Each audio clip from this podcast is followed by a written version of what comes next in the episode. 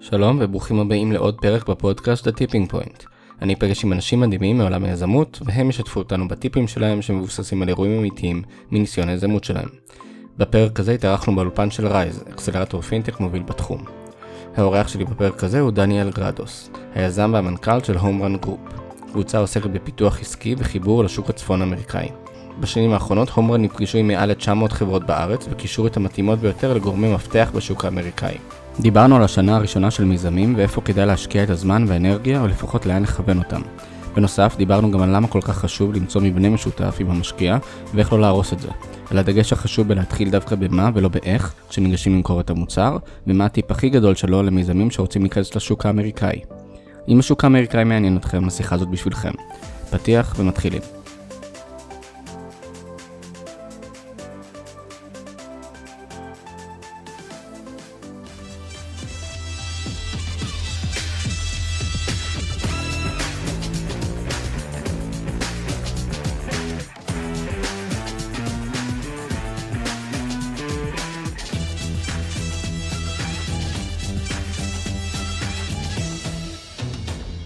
שלום דניאל, שלום שלום. מה קורה?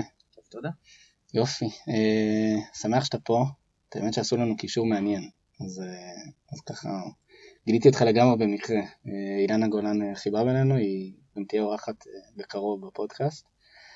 אה, וקראתי לכם, שמעתי עליכם, אתם עושים דברים מדהימים, אה, ובגלל זה גם אה, היה לי חשוב מאוד להביא אתכם, אה, כי נראה לי ש, שאפשר ללמוד מכם המון. אה, אני אשמח ככה, גם תציג את עצמך, גם תספר על הום רן, ואחר כך נעבור גם לטיפים שלך, שדיברנו עליהם ונשמעים לי סופר רלוונטיים. אה, שמח להיות פה. אה, דניאל מעומרן, אני אה, בן 40. ביליתי את השנתיים האחרונות בארץ, אבל לפני כן אה, שמונה שנים הייתי בארצות הברית. אה, אז החלק המעניין של החיים שלי התחיל שמה. מה, ש... מה שעשיתי זה שהגעתי לשם בעקבות לימודים של אשתי, אז מצאתי את עצמי נוחת שם ולא ידעתי מאיפה להתחיל, והייתי עולה חדש לכל דבר. אה, הקמתי עסק קטן, וניסיתי לעשות כמה שאני יכול כמה שיותר מהר, אבל זה קשה שאתה לא מכיר אף אחד, ואתה סוג של מהגר, זה עוד יותר קשה לדעת שבעוד כמה שנים אני חוזר לארץ, אז כמה, כמה עמוק אפשר להשקיע, כי השאלה אם זה יביא פירות כל כך מהר, אז גם אם היה לי קצת כסף להשקיע אותו חזרה בחברה או לשמור אותו לעצמי, כי אם אתה בונה עסק לכל החיים, אז אתה משקיע אותו חזרה בחברה, אבל אם אתה צריך לחזור עוד מעט, אז, אז ההצלחה הייתה צריכה להיות מיידית. הבנתי שאני נתקע בתקרות זכוכית למיניהם, אה, ומצאתי אה, אה, חברה, שני יהודים אמריקאים, והם היו מהתחום שאני התעסקתי בו, אבל עשו משהו דומה. איזה תחום זה סתם ככה? היה לנו עסק של שחזר מבנים שנפגעו מרטיבות ואסונות טבע, והם סוג של פס גז מקומי. אז תחשוב שאני מתקן, מנקה שרפות והם מייצרים שרפות, או לכל הפחות מואשמים בזה, או. לפחות הם יודעים על זה לפני כולם. אחראים על כל האקוסיסטם. אז אני הייתי, אה, אני הייתי עם, אה, נכנסתי לשבע, שמונה לקוחות ב- ב- ב- בחודש, והם היו ב-140 ביום. אה, אז ידעתי שאני צריך להגיע אליהם, לקח לי בסביבות עשרה חודשים להשיג חמש דקות איתם, אבל כשהשגתי את החמש דקות, אה, נתתי להם בעצם 60% מהעסק שלי במתנה, בתמורה לזה שהם יגידו לכולם שזה עסק שלהם. זאת אומרת, לא ביקשתי כסף, ולא ביקשתי אה, שיקנו שום דבר, כי העסק שלי היה כל כך קטן ולא שווה שום דבר גם ככה. אה, אז באתי להם ב-2011 עם מחזור של בסביבות 400 אלף דולר, וסיימנו את 2014 עם כמעט 10 מיליון דולר מחזור. מדהים. אמ, ההסכם היה שאני לוקח כל הרווחים של השלוש שנים הראשונות וחוזר לארץ. לקחתי את הרווחים של שלושת השנים הראשונות, שתיים וחצי מיליון דולר, ובאתי לחזור איתם לארץ. אבל אז בעצם נפל האסימון על מה שקרה לי כרגע. והם אמרו לי כזה, where you going? This was fun, בוא נעשה עוד דברים ביחד. אז אמרתי, שחזרתי מה כרגע קרה לי. בעצם מה שקרה לי זה שהם לא נתנו לי כסף, והם לא נתנו לי mentorship, הם נתנו לי לקוחות, הם נתנו לי את ה phonebook שלהם. שזה הרבה יותר חשוב מכסף, כי אם הם נותנים לי 200-300 אלף דולר, כמה שנים לפני כן, לא בהכרח שהייתי עושה איתם את הדבר הנכון. אבל הם ממש פתחו לי דלתות ללקוחות, ואני ידעתי לקחת את זה משם. אה, ואמרתי לעצמי, למה לא נעשה אותו דבר? נבוא לארץ, נפגוש חברות ישראליות, ונמצא להם את הדני ודייב שלהם, הם שני אחים קוראים להם דני ודייב סינגר. למה לא נמצא להם את הדני ודייב שלהם? אה, והעליתי את הרעיון הזה בפני השותפים האמריקאים שלי, והם אמרו שהוא נחמד, והתחלנו ככה לראות, ומצאנו דלת פתוחה להמון אמריקאים ששנים רוצים לעזור לישראל, אבל הם יודעים לעשות את זה רק על ידי תרומות כספיות. ואנחנו פתאום פונים אליהם ואומרים שאנחנו לא רוצים כסף, אנחנו רוצים את הידע שלהם ואת היכולת שלהם לפתוח דלתות, והם אמרו יאללה, תעשה את זה. אז התחלתי לאסוף אנשים, והנדסנו את הרעיון לאיזשהו משהו מכני שאני לא יודע כמה זמן יש להיכנס לפרטים פה, אבל, אבל בסופו של דבר היום, אז יש לנו את הארגון הזה שנקרא הום רן, יש לנו בסביבות 150 אנשים בארצות הברית ובקנדה שמוכנים, זמינים ומחכים לפתוח דלתות לחברות ישראליות, אנחנו לא מבקשים מהם כסף, אנחנו מבקשים מהם קשרים. אנחנו בארץ פתחנו איזה חמ"ל שבו אנחנו פוגשים חברות, פגשנו קצת יותר מ-900 חברות בשנתיים האחרונות, ואנחנו פוגשים, ממיינים, ואנחנו בעצם משתמשים בכוח של, והידע של הממברים שלנו מעבר לים, כדי לדעת מה יכול להיות market fit מהיר וטוב.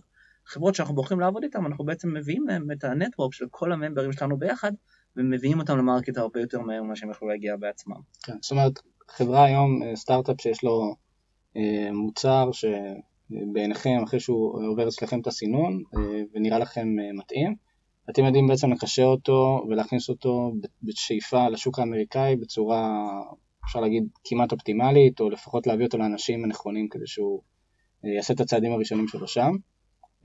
אז באמת, מעל 900, 900 חברות ראיתם, מעל 150 איש שיודעים להביא אתכם לאנשים הנכונים. קודם כל זה מדהים לראות כל כך הרבה חברות, אני מניח שיש לכם כזה מיקרוקוסמוס של כל הסצנת הסטארט-אפים בארץ, כי מי לא רוצה להגיע לשוק בצפון אמריקה, וגם העובדה שיש לכם כנראה אנשים סופר חזקים שם, שזה משהו שמן הסתם בדרך כלל זה האתגר הכי גדול, למצוא את הבן אדם הנכון שם שישמע אותך.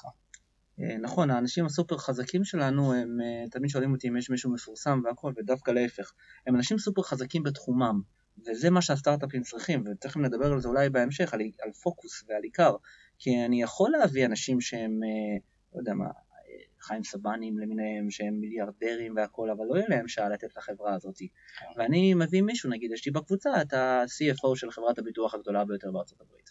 אז כל מה שצריך בעולם הביטוח, הוא יכול להרים טלפון ולעזור. ויש לי את היבואן מזון הכי גדול בארצות הברית. אז זה לא אנשים שהשם שלהם הוא איזה שם פוצץ וסקסי שכולם מכירים, אבל להפך, אם הסטארט-אפ פיתח איזה משהו שקשור לעולם הסופרמרקטים, אז אנחנו יכולים להביא אותו לכל סופרמרקט בארצות הברית. אז דווקא ה-down to earth, דווקא לחבר את העולם ההייטק ל brick and mortar ולבנקים ולמלונות ולסופרמרקטים, זה מה שאנחנו מאוד, מאוד אוהבים לעשות, כי הממברים שלנו מגיעים משם. Mm-hmm. הם אנשים מבוגרים שהם מתעשיות ישנות, והיום ההייטק מאוד מכוון לתעשיות האלה. אה, אז, אה, אז הממברים מאוד חזקים בתחומם, וקולקטיבית זה, זה חבורה, אנחנו מרגישים שאנחנו יכולים לפתוח כמעט כל דלת בצפון אמריקה. מדהים. אה, טוב, מעניין, כאילו, אני מניח שגם אה, מכל העבודה שלכם עם סטארט-אפים וגם, אתה יודע, מהצד השני, אז אה, גם דיברנו על הטיפים שאתה רוצה לתת, וגם יש לך הרצאה שאתה מדבר על חלק מהדברים האלה, אבל, אבל יש מה לשמוע. אז בואו ננסה רגע, אני מאוד מתחבר לטיפ הראשון שדיברנו עליו, כי זה באמת מדבר על מ-0 ל-1 לסטארט-אפים, על השנה הראשונה, אה, שמאוד קל אה, לאבד את הצפון, אה, מאוד קל לבזבז הרבה זמן והרבה משאבים שאין, אז בואו קצת, בוא קצת נרחיב על זה, כי יש כמה דברים ש, ש, שנראה לי שנחשפת אליהם וחבל שלא כולם ידעו את זה. אז אני, א', אהיה זהיר בדבריי, כי יש המון אנשים שעוסקים במלאכה ועושים דברים נפלאים כדי לעשות את הסטארט-אפים האלה. אמ, אני חושב שמה שהחברות האלה צריכות לבחון זה, זה מה הם צריכים. וכשהם ניגשים לעולם הזה, העולם מתחלק לשניים, לאלה שעושים את העבודה ולאלה שתומכים במהלך. אז התומכים למיניהם זה כל אלה שהם לא היזם, זה יכול להיות מאנשים מקצועיים כמו עורכי דין, רואי חשבון וחברות ייעוץ כאלה ואחרות, וזה יכול להיות בכל מיני חללי עבודה, אקסלרטורים וכו', משקיעים מן הסתם וכאלה. אמ, אז אני, אני חושב ש... ש אה, צריכה להגדיר לעצמה בשנה הראשונה מה היא רוצה שיהיה בסוף השנה, אם זה לקוחות ואם זה כסף, ולראות איזה בן אדם יכול להביא אותו לשם, בלי, אה, בלי לסטות מהדרך. אה, מגיעים אלינו המון חברות שאני מסתכל בהם עשו שנה, בשנה האחרונה וזה פשוט כואב. וצריך לראות מי מהאנשים האלה סביבכם עושה את זה בשבילך ומי עושה את זה בשבילו. זאת אומרת, יש מקומות ש, שאני רואה שהם יצאו אחרי ארבעה חודשים, והם היו איזושהי אפיזודה חולפת באקסלרטור הזה, שעשה המון רעש לאקסלרטור, ושיווק לאקסלרטור, ותמונות יפות לאקסלרטור. וזכו במקום ראשון, ועשו... ועשו איזה תחרות, ועשו איזה... והבעיה היא, א', זה שהם מבזים את הזמן, וב' שהם חושבים שבגלל שהם זכו בתחרות כזאת או אחרת, וולמארט מחכים להם מחר לסגור את המסקה. וזה איזושהי אשליה, כי העולם האמיתי הוא לא נראה ככה. אה, אקסלרטור בא לתמוך, אבל אסור להיות בתוך סביבת צמר גפן. אם לא קשה לך, משהו לא עובד. אם נעים לך מדי, משהו לא עובד. כן. אומרים את זה דווקא עכשיו, אפרופו התחרות אופניים שהייתה פה בסוף שבוע, אומרים באופניים כלל מאוד פשוט, אם אתה, קשה לך, סימן שאתה מטפס. כן. אם קל לך, אתה בירידה. אז זה די אותו דבר, יש אנשים שאמרו, וואי, היה נפלא, היה שם ארבעה חודשים, כיף, הכרתי אנשים והכל, לקוחות, אין. כסף, אין. אז uh, צריך עזרה, צריך תמיכה, אבל uh, אם הם צריכים אותך יותר ממה שאתה צריך אותם, צריך לבדוק את זה. Mhm. אמ, אז קשה להגיד מה כן ומה לא, אבל, אבל הכי קשה זה שהם מגיעים אלינו ובפרזנטציה שלהם שהם רוצים להציג למשקיעים הם כותבים זכיתי בתחרות כזאת וכזאת. שבכלל לא נכון שהמשקיע יהיה ישראלי במקרה של החברה הזאת, עדיף להם משקיע אמריקאי והוא ממש לא מעניין אותו שהם זכו באיזה אה, תחרות או היו איזה, על איזה פאנל. כן, דיברת או- גם על זה ש, שבאמת מביאים אותם לאיזה פאנל עם אלף איש בקהל ומצלמות ו- וקונפטי באוויר, אבל הוא לא יודע לשבת עם המנכ"ל או הסמנכ"ל של חברה כזאת, ובתוך אה, ארבעה שקפים לגרום לו להגיד אני רוצה אותך. נכון, הוא אה, יודע לעמוד מול מצלמות ולעשות את כל השואו בעל פה. נכון, והשאלה אם זה מדמה את המציאות. והמציאות היא שמונה חודשים של פגישות אינטנסיביות עם רואי חשבון משעממים של וולמארט. אה, זה לא על במה מול אלף איש, ודו דיליג'נס, ושחוקרים אותך. זה כאילו, זה כמו לעמוד על במה ואתה נותן הרצאה ומוחאים לך כפיים, אבל אני הייתי מעדיף להושיב אותו בחדר ושאנשים ישאלו אותו שאלות קשות עוד פעם ועוד פעם ועוד פעם. וממש לדמות מערכת יחסים, לתת לו מישהו ולעשות לו ככה חמישה חודשים, תבוא כל פעם פגישה והוא ישאל אותך שאלות קשות. זאת אומרת, תמיד אפשר לנסות אה, אה, לעשות עוד דברים מסביב, אבל השאלה כמה זה מדמה את העולם האמיתי בחוץ. אה, אז שוב, אני לא מכיר את כל התוכניות, ואני לא, אני חושב שהרבה מהן חשובות ל, לביטחון של הסטארט-אפים שנותנים להם לעמוד על הבמה ולדבר. זה גם מאוד אינדיבידואלי. נכון, אבל אם היית שואל אנשים בעולם מה הבעיה של הסטארט-אפים ישראלים, ביטחון זאת לא הייתה אחת מהם. אז, אה, אז אני חושב שצריך לתת להם כלים על איך נראה השוק בחוץ. אה, אז אה, יש סטארט-אפים שעוברים, מבינים, אז הש, השאלה אם, אם הם היו, אני חושב שהדרך שצריכים לשאול את עצמם, זה אם הייתי הולך לדבר הזה גם בעוד חצי שנה. אם זה היה רלוונטי לי, ואם שם זה כבר לא רלוונטי, אולי גם היום זה גם לא רלוונטי לך כבר. כן. זאת אומרת, אה, אה, נכון, מתחילת הדרך שאין לך שום כיוון ושום עזרה ומישהו מארח אותך ומביא לך אנשים לדבר איתך, זה כיוון אחד. יש עוד כבר צוות ואתם עובדים ויש שני- לקוחות בארץ, לא יודע, אולי כדאי ללכת על עוד שני לקוחות מאשר ללכת לעצור וזה. אה, עם זאת, אני חייב לומר שאנשים שיצאו מכל מיני תוכניות כאלה אחרות והם קיבלו שם המון תובנות וזה כיוון אותם וזה טוב, השאלה היא אם אתה יודע לבחור אותם ומה מתאים לסטארט-אפ שלך. כן, זה גם אה, מאוד מתקשר למשפט, חצי משפט שאמרנו בהתחלה של אה, להגדיר לעצמך את המטרה לשנה הראשונה, כי אה, שוב, אם אתה בונה איזשהו משהו שמצריך פטנט, או שאתה בונה עכשיו חברת סייבר שאתה רוצה להראות את היכולות שלה, או שאתה רוצה למכור ללקוח ראשון, אתה צריך כל הזמן לשאול האם מה שאתה עושה עכשיו, האם אקסלרטור שאתה פונה אליו, האם זה שהוא בישראל ואתה צריך בכלל להגיע לשוק אה, האירופאי או האמריקאי, האם זה מתכתב לך עם זה? אה, כי חבל על ארבעה חודשים שאתה תגיע פה לכל לקוח ישראלי, אבל הוא לא יודע לשלם לך את הסכומים שאתה באמת צריך בשביל, אתה יודע, אה, לצמוח ל- ל- לרמות אחרות שאתה מכוון אליהן. אז יש פה הרבה מאוד נגיעה של, כאילו, אתה יודע, זה איזשהו זכות שיש לסטארט-אפים בארץ, לבחור את האקסלרטור שהם רוצים לגשת אליו, כי, כי באמת יש המון, אבל הוא באמת צריך אה, להתאים אה, למטרה שלהם, אה, לפחות לשנה הראשונה. יש פה, יש פה תרבות שהיא טובה, של, אה, אפרופו דיברנו על חיל האוויר מקודם, יש פה תרבות טובה של תחקור עצמי ולא לפחד לטעות. הרבה מהסטארט-אפים נולדים מזה שמקסימום אני אפול אני אקום. וכשאני פוגש חברות שמישהו אומר לי שהיו לי שני סטארט-אפים שנכשלו וזה השלישי שלי, אני יותר מבסוט מאשר שמישהו שהוא בא ואומר יאללה זה הראשון שלי וכולם מחכים לי ויעמדו לי בתור כי הוא עוד לא יודע שהוא הולך להיתקע בקיר. יש מושג בארצות הברית שנקרא he's in a no-no situation. No one said no to him yet. Mm. האם זה טוב או לא טוב? כן. אני חושב ש- if no one said no to you, you, you אתה לא היית שם לשאול שאלות. פשוט היית במקום נוח, לא שאלת, שאלת את דודה שלך ואת, ו, ואת אשתך, הם אמרו שזה אחלה. אבל אתה חייב לקבל כמה לואים כדי לעצב את עצמך ולכוון את עצמך. אז יש אנשים שפשוט מחכים שמונה חודשים, עשרה חודשים, עד שהם ניגשים לקבל את התשובות הקשות. ו, ו, ואז פתאום זה back, back to the drawing board, וחבל, אה, היית יכול לקבל את זה לפני שישה חודשים והיית לומד את זה. כן. אז, אה, אז אה, צריך אנשים שייתנו להם ביקורת, והרבה פעמים זה הלקוח קצה. בום, משנה לך את כל האסטרטגיה פתאום, כי הוא אומר לך שזה מתאים לזה ולא לזה. אז זה כמה שיותר מהר לפגוש אותו, לא. צריך לפחד.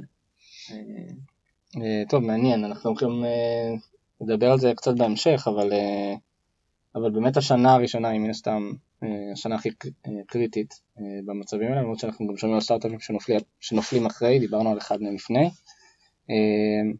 בואו נדבר אבל גם על, ה, על הפגישה הראשונה, שהיא גם חלק לא פשוט בכלל, גם על הטריקים וגם על, ה, על הדגישים הנכונים על, על מה צריך לדבר. דיברנו קצת על, על דווקא על הביצה שאנחנו נמצאים בה, של אה, של למצוא מחנות משותפים, של אה, לדעת להציג את מה, ש, אה, מה שחשוב. סיפרת לי על זה שפגשת איזשהו בכיר במסדרון וגרמת לו כן לחכות לשיחה ממך, שזה מעין elevator pitch, corridor pitch יותר נכון, שהוא סופר חשוב. אז יש פה שני נושאים, תגיד לי לאן אתה רוצה לכוון. אחת מהם זה העניין של, של איך מייצרים מהפגישה הראשונה את השנייה ואיך משתמשים נכון בזה, והשנייה היא בסך הכל אה, תהליך יותר ארוך של כל המערכת יחסים, איך להחזיק אותה ועל מה להתבסס ומה לא לזה. אז, אז בוא נתחיל מהראשון. ו... אז הראשון זה, זה כל הסיפור הזה של, ה, של ההזדמנות היחידה או הראשונה שאתה מקבל הרבה פעמים. אנשים אומרים elevator speech, אז, אז elevator speech תמיד אנשים טועים, חושבים ש-elevator speech זה קשור לזמן, 20 שניות, 30 שניות, זה לא נכון. elevator זה מהמילה elevator, מעלית, הוא תקוע איתך במעלית, הוא חייב להקשיב לך. עכשיו, כמה זמן זה אני לא יודע, אבל כמה זמן שיש, אני מתחיל מזה שאתה צריך להשתמש בפחות. אה, מה שסיפרתי לך קודם זה שכשאני באתי לפגוש את הבן אדם הזה שבסוף לקח את אחוזים בחברה שלי, אה, פגשתי אותו באיזה מסדרון בהליכה ואמרתי לו איזשהו משהו ואז אמרתי לו שאני רואה שהוא עסוק ואני גם צריך לרוץ אבל אני יכול להיות שווה הרבה כסף בשבילו אם אני יכול להתקשר אליו מחר והוא אמר לי כן זאת אומרת אם היה לו דקה והייתי לוקח שניים בראש שלו כל המערכת יחסים נראית כך עכשיו שתמיד אני אקח לו יותר זמן שתמיד אני אם אני הראיתי לו שבפגישה הראשונה אני כבר לקחתי פחות זמן ממה שהוא רצה לתת לי ואני יכול לייצר לו value מאוד גדול, אז הכל בנוי על זה. אז אני אומר לסטארט-אפים, נותנים לכם 10 דקות, תשתמשו ב-9. אומר לך בתחילת השיחה, I only have 5 minutes, תדאג להשתמש ב-2-3 דקות. אם אתה מגיע למצב שהוא אומר לך, אני צריך ללכת, נמשיך אחר כך, אז אתה כבר תלוי בו שהוא יחזור לשיחה. אם אתה מנתק את השיחה ואומר לו, אוקיי, okay, I got all I needed for now, או סיימתי לעכשיו, אני אמשיך איתך מחר, אז אוקיי, כאילו, אתה תלוי בך. אז אתה זה שעושה מחר את האימייל ומתקשר. הרבה פעמים הם לא מצליחים לעבור מהפגישה הראשונה השנייה ולהמשיך לרוץ, אבל הם צריכים לדעת לנתק בזמן. אז אחד מהם זה, זה, זה, זה שכל מטרה שלך בפגישה הראשונה היא להשיג את השנייה. לא למכור את המוצר, זה לא יקרה, אפשר לי לאכזב, גם לא בשמונה חודשים הקרובים, אז אם אתה מרגיש שהשגת את הפגישה השנייה, שחרר. המטרה הושגה, לך הביתה תנוח, לא צריך להתיש אותם עד אינסוף בכל פעם שעושים את זה. אני נמצא עם הרבה חברות בפגישות, והם לא יודעים לעצור בזמן. Mm-hmm. אז זה מאוד חשוב, רוצים להביא תוצאות, והתוצאות הרבה פעמים זה להגביר את האמון ולהביא אותו בתחושה למקום שאתה רוצה שתביא אותו, כדי שכשתנחית בעוד פגישה 2 או 3 זה יהיה על קרקע יותר פוריה. אבל לא מנחיתים, לא, עושים, לא מתחילים לשחק שח ועושים שחמט אחרי שנייה. מכינים את הלוח, והרבה פעמים אין את הסבלנות הזאת, זה חבל. Mm-hmm. אז זה העניין של הזמנים ואיך לראות שאנחנו לא זה. הדבר השני אה, זה, זה שאני אומר אה, שצריך למשוך אותם בהתחלה עם מה אתה יכול לעשות בשבילם ולא איך. אני אומר את זה להרבה חברות, הרבה חברות מגיעות והדרך שהם מסבירים את המוצר שלהם זה בניתי טכנולוגיה ש... שעל ידי זה שהיא עושה ככה וככה ורגע, מה אתה עושה? אה, זה מציל חיים. מעולה. אז תרים טלפון למישהו, תגיד, שמע, אני יודע שאתה מנהל בית חולים, אני יכול להציל חיים, אתה רוצה להיפגש? versus, אתה יודע, יש לי איזה אלגוריתם שכשאתה מעביר דברים דרך זה, זה חוסך לך. לא, זה מציל חיים, כי אם הרופא יותר זמן פנוי לעשות את זה, ואתה חסכת לו זמן ב... לא יודע מה, עם המעלית יותר מהירה אפילו. זה מציל חיים, נכון? Mm-hmm. אז לא, לא להתבייש להגיד את הדבר שזה עושה בסופו של יום. אז הרבה מאוד מתעסקים באיך. עכשיו, הרבה פעמים אתה תפגוש מישהו שהוא לא מבין על מה זה האיך הזה. הוא איש כספים, הוא איש marketing, הטכנולוגיה שלך זה איך, אבל לא מעניין אותו מה. כן. אז uh, חברה שלא יודעת להגיד מה בסוף היא עושה, ומאוהבת באיך, יהיה לה קשה לעבור את השלבים הראשונים. כי בסוף מביאים אותך ל-CTO שיושב ומנתח לך איך זה מתחבר למצלמות, או איך זה אחר כך מוריד את הלחץ במשאבה. אבל אתה בא למעל המפעל ואתה אומר לו, אני אחסוך לך 40% חשמל. איך? בוא נדבר. אבל אם אתה בא ואומר לו, יש לי משהו שעושה לחץ ומוריד לחץ ומוסיף לחץ בחשמל, אז uh, אתה עוד איש מכירות. אז אני, אני קורא לזה באנגלית pull them in with what you do, not how you do. אז uh, זה מאוד חשוב, להיות מאופק, להישאר שם, לגרום לו לרצות לשמוע עוד, לא לראות עליו את כל מה שיש לך בהתחלה. כן, גם אנחנו תמיד עדים לזה שבדרך כלל אנשים נתקלים בטיפ הזה אחרי שהם שרפו במרכאות הרבה מאוד פגישות משקיעים. כי אנשים פשוט לא הבינו, אנחנו אפילו שמעתי את הסיפור הזה על, נראה לי על ווייז וורדי, אחד המשקיעים המפורסמים בשוק, שהוא פשוט אמר, לא הבנתי מה הם עושים. וזה היה נשמע לו כאילו ניווט זה משהו שלמי אכפת, ו, ובאמת חבל על הנקודה הזאת שהיא יחסית פשוטה להבנה, לשרוף את, את, כל ה, את כל המשאב הזמן הזה שיש לך, וגם זה מאוד נפוץ כי בדרך כלל אנשים מגיעים שהם אוהבים מאוד בטכנולוגיה שהם בנו. והם רוצים להתחיל להסביר לך איך האלגוריתם מזהה את כל מה שצריך והם לא מגיעים לתכלס בשביל לקבל החלטה. נכון, ועכשיו אולי זה מוביל אותנו בעצם לדבר השלישי, שזה לדעת מול מי אתה מדבר. כי נכון, יכול להיות שצריך לדבר על האיך, אבל שהגעת לבן אדם של האיך. וצריך להתאים את מה שאתה מביא איתך למי שאתה מדבר אליו. אמ, דיברנו על מכנה משותף ועל, ועל דברים כאלה. אה, בסופו של דבר, אה, צריך גם לדעת להשתמש נכון במכנה המשותף. זאת אומרת, אה, אמ, אני, אני נתקל ב, ב, בהרבה דילמות שהן לא כל כך פוליטיקלי קורקט, אבל נגיד שמגיעים לחו"ל ונגיד יש איזה לקוח שהוא, שהוא יהודי. זה קורה, אנחנו, צר לי לבשר, אנחנו לא היחידים בעולם. אה, אז מסתובבים שם ונכנסים ופוגשים וחושבים שאו שלא מנצלים את זה, וחבל, כי אפשר, או, ש... או שמנצלים את זה יותר מדי. מה זה לא מנצלים? לא מנצלים את היתרון. אפשר לשאול אותו, היית פעם בארץ? אה, היית בחיפה? כן, שירתי בחיפה, הייתי בחיפה, איך היה חיפה? אפשר לדבר על זה רגע. מצד שני, זה לא אומר עכשיו שבגלל שהוא יהודי הוא רוצה לקנות את המוצר שלך, ויש אנשים שהולכים את זה רחוק מדי. אני כל הזמן אומר לאמריקאים ש... אה, זה, very friendly, but they're not your friends. זאת אומרת, אתה מקבל חיוכים בפגישה והכל, ויש אני מרגיש שאני רואה חברות שמפילות את כל המחסומים. מתחילים לדבר איתו על הבעיות שלו עם השותף, ועם המשקיע, ועם החברה שלו שכבר לא זה, וזה לא אמריקאי, הוא לא רוצה את זה. אבל בגלל שהוא היה בחיפה פעם, וחבר שלו היה בצנחנים, זה לא אומר שאפשר להגיע למקומות האלה. אז כן צריך להשתמש במחנה המשותף, אבל לא צריך לאנוס אותו ולא צריך להפוך אותו ליותר מדי. אז אני כל הזמן מדמה את זה כאילו זה second date. זאת אומרת שאתה הולך לפגישה שנייה, אם זה דייט רומנטי או אם זה, אם זה משקיע, אז זה כבר פגישה שנייה. אז תחשוב שאם אתה מגיע למישהו שיש לך מחנה שותף רחב איתו, כמו היהדות וכמו ישראל, שהוא מבקר בישראל והוא תורם לישראל כסף, אז זה מתחיל מדייט שני. למה? כי אתם מכירים, אתם אה, איפשהו פעם הייתם משפחה ואתם אה, מדברים על חיפה ביחד. אבל עדיין צריך שמונה דייטים בשביל למכור. כן. זאת אומרת, זה לא... זה, אז נכון, קפצת לכיתה ב', אבל לא סיימת כיתה ח'. אה, וזה טעות שאנשים עושים. אני מכיר את הצד השני ואני שומע מהם הרבה פעמים, שהוא מהר מדי נכנס לעומק. עכשיו אפשר גם לתקן, זאת אומרת, מה שהאמריקאים מאוד אוהבים לעשות וגם הקנדים, זה להפריד בין העבודה לפרטי. וכל הזמן אומרים, תיצור מערכת יחסים וזה נכון. אבל אם אתה תלך איתו לבירה בערב, הוא ידע לפתוח את העניבה ולשבת איתך לבירה ואולי לרחל איתך על כל העולם, אבל הוא יצפה שמחר בשמונה בבוקר תתחילו מההתחלה ותדברו על עסקים. אתה לא יכול להמשיך את הבירה של אתמול. אנחנו הישראלים יוצאים וכבר חזר. רגע שתינו בירה ביחד, נגמר הסיפור, אפשר בחדר לצחוק ולהגיד לו תעשה לי מערוף. הם יודעים להפריד, הם יודעים לפתוח את הכפתור ולהחזיר את הכפתור להיות מקצועיים. זה מאוד, זה מאוד משמעותי בעיניהם. כן. אז אני כן מעודד את החברות ליצור קשרים אישיים עם מקבלי החלטות ושהם יאהבו אותם והכל, אבל צריך ממש להיות מאופקים ולהיזהר ולא לזרוק את הכל. יש כל כך הרבה זמן במערכת יחסים לזרוק את הכל פנימה, צריך להיזהר ולהשאיר את זה professional. כן, יש פה גם עניין של אה, אה, סוג של דיוק וגם סוג של, אה, אפשר לקרוא לזה פסיכולוגיה בשקל, אבל זה, זה שקל חשוב. אתה צריך לדעת באמת איך אתה מתחבר לבן אדם, אבל אתה לא הופך להיות באמת ה...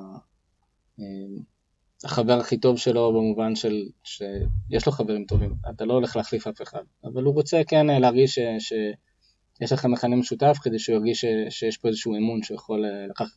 להמשיך איתך. בסופו של דבר אנשים קונים מאנשים, אז אין ספק שכן צריך ליצור מערכת יחסים, אתה צודק.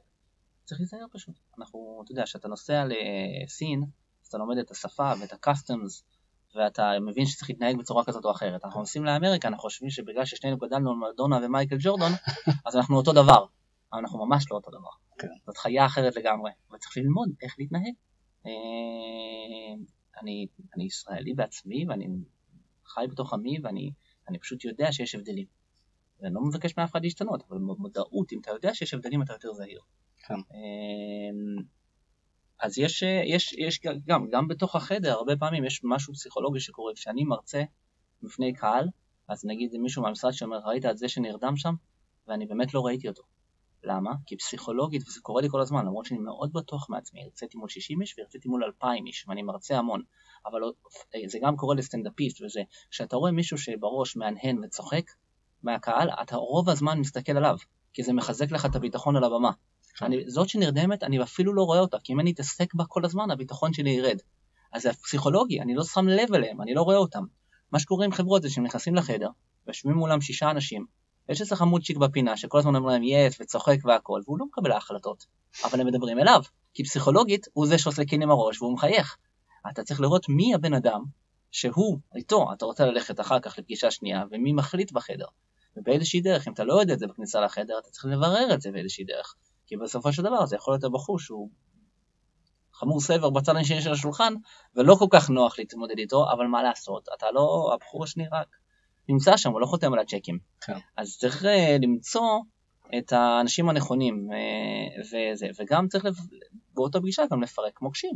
בסופו של דבר יש מישהו שהסטארט-אפ שלך הולך לקחת אותו עבודה.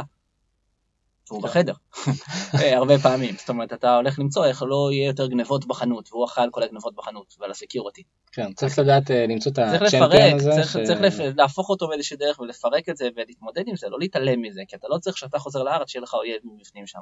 יש כל כך הרבה עבודה פסיכולוגית על לפרק את החבורה הזאת, את השישה שיושבים מולך ולדעת איך לעבוד מול כל אחד. זה, זה המון משאבים וזה המון תשומת לב, לפעמים הרבה אה, חברות לא יודעות למה זה לא קורה. כן. הם עזבו מהפגישה, הבטיחו להם שתהיה עוד אחת, והם לא מבינים למה זה לא קורה, ועסוקים בלרדוף. זה לא פשוט, אין לי פתרון קסם, פשוט צריך להיות מודעים לזה שזה אומנות, וצריך להתייחס לזה כמו אומנות, ולא צריך להיכנס לחדר לחשוב שאני עושה את הפיץ' שלי וכולם יקנו. כן, הייתה לי פה מנהלת מוצר שהיא אה, עבדה בחברה שעשו אה, API למנועי חיפוש בעולם ה e-commerce. אה, והיה להם צוות מדהים של מפתחים, data science והכל. והמוצר הראשוני שלהם היה באמת אה, מנוע חיפוש, שאמור להחליף את אה, מנוע החיפוש של אה, אמזון ואלי אקספרס וכו'. והם שינו מהר מאוד את המוצר כי הם הבינו שאף ראש מחלקת פיתוח של מנוע חיפוש לא ירצה את המוצר הזה כי זה בעצם אומר שהוא הולך הביתה. אז הם עשו שיפט מאוד גדול והם עברו ל-API, כי הם אמרו הנה, קח את מה שבנינו, רק תשתמש בזה, זה יעזור לך זה לא הולך להחליף כמובן את מה שאתה בנית בשנים האחרונות. אה, ויש פה נגיעה מאוד, אה, מאוד חשובה, כאילו אתה לוקח את זה אפילו אה, צעד אחד אחורה לפגישה עם משקיעים או לפגישה עם, לקוחות, שאתה כבר בשלב הזה אתה צריך להבהיר להם שאתה לא הולך להחליף אף אחד, זה בדיוק כמו שאמרת, אתה צריך להתחיל בוואט, מה אתה הולך לשפר אצלם, איך אתה הולך לעזור להם, אה, ולאו דווקא את מי אתה הולך להחליף, אה, כי זה מן הסתם משהו שהם ירצו אה, להתרחק ממנו. נכון. יש גם את העניין של בסופו של דבר, שהם יושבים עם החברות, הרבה חברות מגיעות אלינו ואנחנו שואלים אותם מי התחרות שלהם. יש פה איזשהו void מאוד גדול של חוסר הבנה של הסיטואציה. כי, נכון, הוא רוצה למכור, אמרנו וולמארט מקודם, הוא רוצה למכור לוולמארט איזושהי לא יודע מה, עגלת סופר חכמה, או איזושהי אפליקציה, או איזשהו cyber security, או מדף, או מה שרוצים לקרוא לוולמארט. וולמארט הם לא בעסקי החדשנות, הם בעסקי העגבניות. הם מוכרים, הם סופרמרקט. כן. הם לא יכולים לחדש כל היום. כל חידוש בוולמארט זה וואחד אה, דבר, זה צריך לחנך את העובדים, צריך לעשות והכל. התחרות שלהם היא לא ישירה מול מי שהמציא עגלת סופר חכמה כמוהם. יש בחור בוולמארט, שהוא Head of Innovation ו-Adopting of Companies, או איך שלא קוראים לזה בכל חברה, ומותר לו ארבע בשנה. Hmm. זה הכל, זה לא משנה אם זה סייבר או אם זה, מותר לו ארבע דברים, ארבעה דברים לנסות השנה. ו... ואז אתה מתחיל מול עשרת אלפים איש, כן. על התשומת לב שלו. זה בכלל לא משנה אם יש תחרות ישירה או לא. ואנחנו שומעים הרבה פעמים אה, סטארט-אפים שאומרים ל... לרשת חנויות בגדים, תנסה את זה, זה פיילוט, זה חינם. הוא אומר לו, בסדר, אבל אם הייתי מנסה כל סטארט-אפ שבא אליי, לא הייתי מוכר בגדים.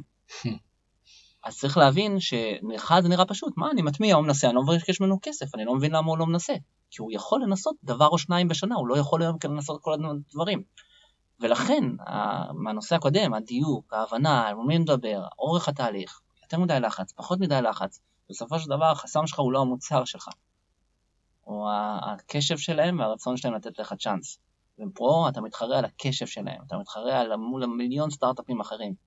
אז זה טעות לחשוב שאני נכנס, וזה גם חוזר לנושא הראשון שלנו, שהם סיימו פה איזה תחרות, מקום שני ראשון, והם חושבים שהם מחכים להם כי הם הולכים להציל את העולם.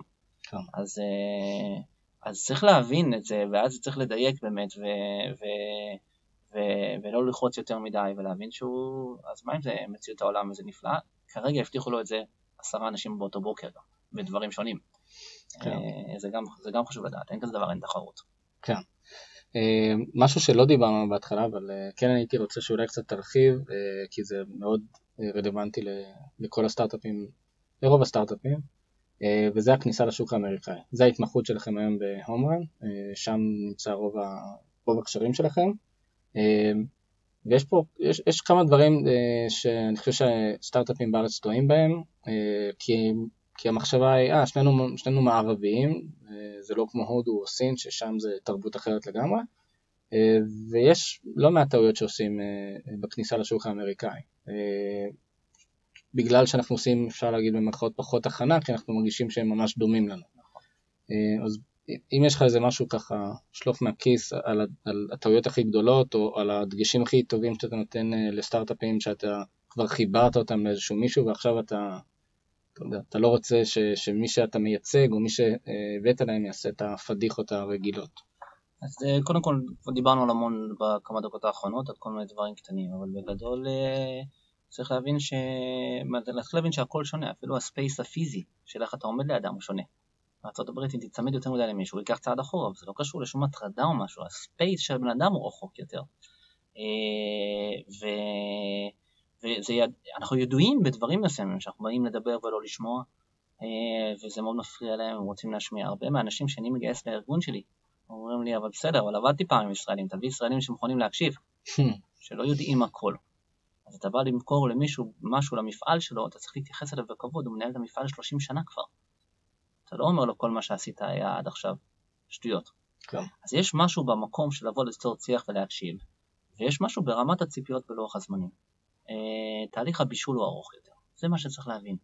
זה פשוט תהליך בישול ארוך יותר. זה לא בוא מחר תתחבר. ו... ואומרים על זה, ששמעתי את זה פעם, שזה מצחיק שאומרים ש... ש... שבסיום הפגישה האמריקאי שואל מתי הפגישה הבאה, הישראלי מסתכל על השעון והאמריקאי מסתכל על היומן. אז, אז, אז, אז אתה מצפה מחר, כי אתה גם שבוע באמריקה עכשיו, אתה רוצה שני פגישות. אבל זה לא הקצב שלו. אז נעזוב רגע את הזמן, כי זה לא העיקר, אבל שמבינים שהבשלות זה לא עניין של זמן, זה עניין של כמה זמן לוקח לבשל. אתה יכול לבשל יותר מהר ויותר לאט, אבל בסופו של יום, אה, אה, פגישה ש, שבה אה, זה היה טוב, והיה מעניין, והיה אווירה טובה, והם אומרים שהם יעבירו את זה הלאה ויקראו לכם שוב, זו פגישה מצוינת בעיניהם. ובעיניך לא חזרת עם הצ'ק, אז זה, זה, זה לא טוב. אז אה, אני מבין גם את הצורך, כי אתה גם צריך אותו מהר, כי המשקיע אמר להביא לקוח כמה שיותר מהר, ואתה גם טסת לשבוע ואתה חוזר ואתה צריך לטוס עוד פעם. זה לא פשוט, אני לא אומר שזה פשוט, אבל יש דברים שפשוט לא יקרו כי תלחץ יותר. אמ, מבחינת אה, ספציפית אה, פערי התרבות, אמ, יש עניין של, של, של איזון, שקשור לסדר ואי סדר, ואנחנו חיים במדינה של אי סדר, ואנחנו חיים במדינה של, של, של ביחד וקומבינה ותופרים ומוצאים פתרונות, ואנחנו אוהבים פלונטר כי אנחנו יודעים לצאת מפלונטר, ובאים למקום שבו הכל נמצא על גריד מסוים בהתנהגות ו, ולטוב ולרע, וצריך להבין, היה לי מישהו שפעם נכנסתי לפגישה, שבאתי לחברה שלו למכור לו, ואני מכיר אותו, הוא נכנס איתי לפגישה וסגרתי איתו שהוא יגיד לבוס שלו בפגישה כמה דברים טובים כדי שהבוס שלו יקנה וכבר סגרנו בדיוק מה הוא יגיד. ויצאנו מהפגישה, הוא לא אמר כלום, אני אומר לו, ריין, מה קורה? אמר לי, הוא לא שאל אותי. ותכננו יומיים איך הוא יגיד לו את זה, אבל הוא לא שאל, אז הוא לא דיבר. תבינו את הפער, כאילו, זה, זה, זה משמעותי, זה כן. הבוס שלו, והוא לא פנה אליו. אין את החוצפה שאנחנו רגילים אליה. אז, אז אה, צריך לראות שעושים אותה במינון נכון ומביאים את השוני. אני בעד, ל, אני בעד ל- לא רק לראות שיש הבדלים, אלא להעצים את ההבדלים בצורה מסוימת, אבל לא, לא לעבור ליותר מדי. אז זה קל להגיד, להתאפס ללא להיות חוצפנים, אבל החוכמה היא כן להיות באיזושהי דרך יוצאי דופן שונים, ולהראות שאתה בא לא מתוך הגריד הרגיל, אבל צריך להבין את ה-boundaries, את, ה- את, ה- את, ה- את, ה- את הגבולות שבהם הוא יכול לשחק את המשחק הזה. אמ, הייתה לי חברה ש... אני חושב שדוגמאות זה הכי חמוד תמיד. כן. הייתה לי חברה שסידרנו לה פגישה עם בחור מטקסס. והחברה הישראלית כתבה לו, תגיד לי מתי אתה רוצה, אנחנו מגיעים לארה"ב, אנחנו יכולים לעבור בטקסס וזה. אז אמרו לו, למה להקשות עליכם? אני מגיע לארץ שלוש פעמים בשנה, יש לי בית בשורש, אה, תגיד לי איפה ואני אבוא לבקר אתכם. אה, אז הוא אומר לו, הישראלי טוב, ואני מכותב על כל האימיילים האלה. ואז אחרי אה, שבוע הבחור מטקסס שולח לו את ה-itinerary שלו, של מתי הוא נמצא פה, תשעה ימים, בדיוק בכל מקום, טבלת אקסל, מסומן בצהוב החלונות הפתוחים של מתי הוא יכול לפגוש אותו. והישראלי עונה לו, עונה לו, אין בעיה, תתקשר אליי שאתה פה. אז ההוא מתקשר אליי מטקסס, דיוויד, ואומר לי, תגיד, הוא לא רוצה לפגוש אותי? אני מתקשר בחור בארץ, קוראים לו יוסף, ואני אומר לו, יוסף, תגיד לי, השתגעת? אז הוא אומר לי, מה, אמרתי לכל החברים, המשפחה, הכל, באותו שבוע אני פנוי, לא עושה שום דבר אחר, מתי שהוא מתקשר אני בא. אמרתי לו, אבל יוסי, שים לו ביומן, הוא אמר לי, אבל זה עוד ארבעה חודשים. אמרתי לו, יוסי, שים לו ביומן, ב-12 בהילטון, תחכה לו שם עם מיץ תפוזים, הוא יהיה שם. יש משהו בסדר שהוא צריך, ויש משהו באי סדר שיוסי צריך. צריך להבין שאף אחד פה לא התכוון לעשות שום דבר רע, יוסי בא מתוך פרגון, אני כל השבוע זמין, מחכה ליד הטלפון, הוא מתקשר, אני בא. אבל הוא רוצה את זה ביומן מראש, מסודר, ו- ומחכה ורגוע, ויכול להתעסק במשהו אחר. יש פה חוסר הבנה של הסיטואציה.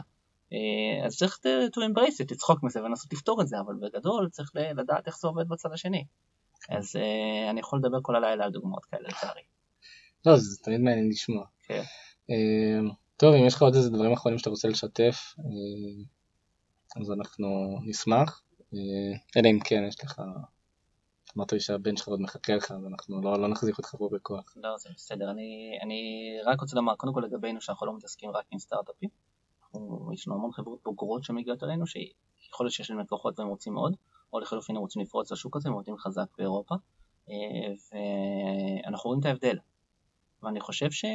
שיש פה איזה משהו שאולי אפשר לעשות שלא קורה בארץ, של, של במקום ללמוד רק מסטארט-אפים בתחומך, תלמד אפילו מישהו שמייצא משהו, עגבניות לוולמארט, כבר שנתיים, אז, אז אמנם הוא לא הייטק, אבל הוא יודע למכור להם משהו. אז יש פה איזשהו מצב שאנחנו רואים את החברות האלה הרבה יותר נחמד ונעים לעבוד איתן, כי הן בוגרות, כי הן עשו את הטעויות, וכי הן מבינות.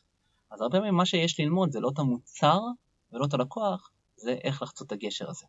ויש חברות שעשו את זה, ולדעתי התעשיית ההייטק צריכה רגע לצאת מתעשיית ההייטק, אנחנו מייצאים בכמויות פירות וברזל ופלסטיק ודברים, ואפשר קצת ללמוד מהתעשיות האלה שיודעות ופיצחו את זה ונמצאות בשוק. אה, סך הכל זה אותו לקוח, אתה מוכר לו משהו אחר.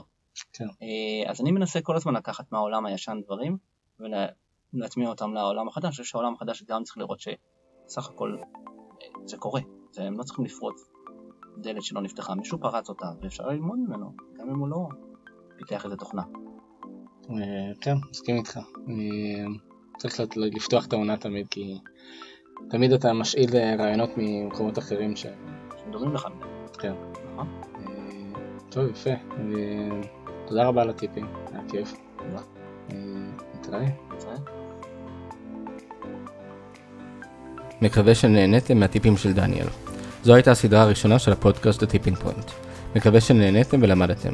כבר התחלתי לעבוד על הסדרה הבאה ואני מבטיח שהיא תהיה מעניינת לא פחות. אשמח אם תשתפו בין חברים ושתצטרפו לקבוצת הפייסבוק שלנו, בית ספר ליזמות.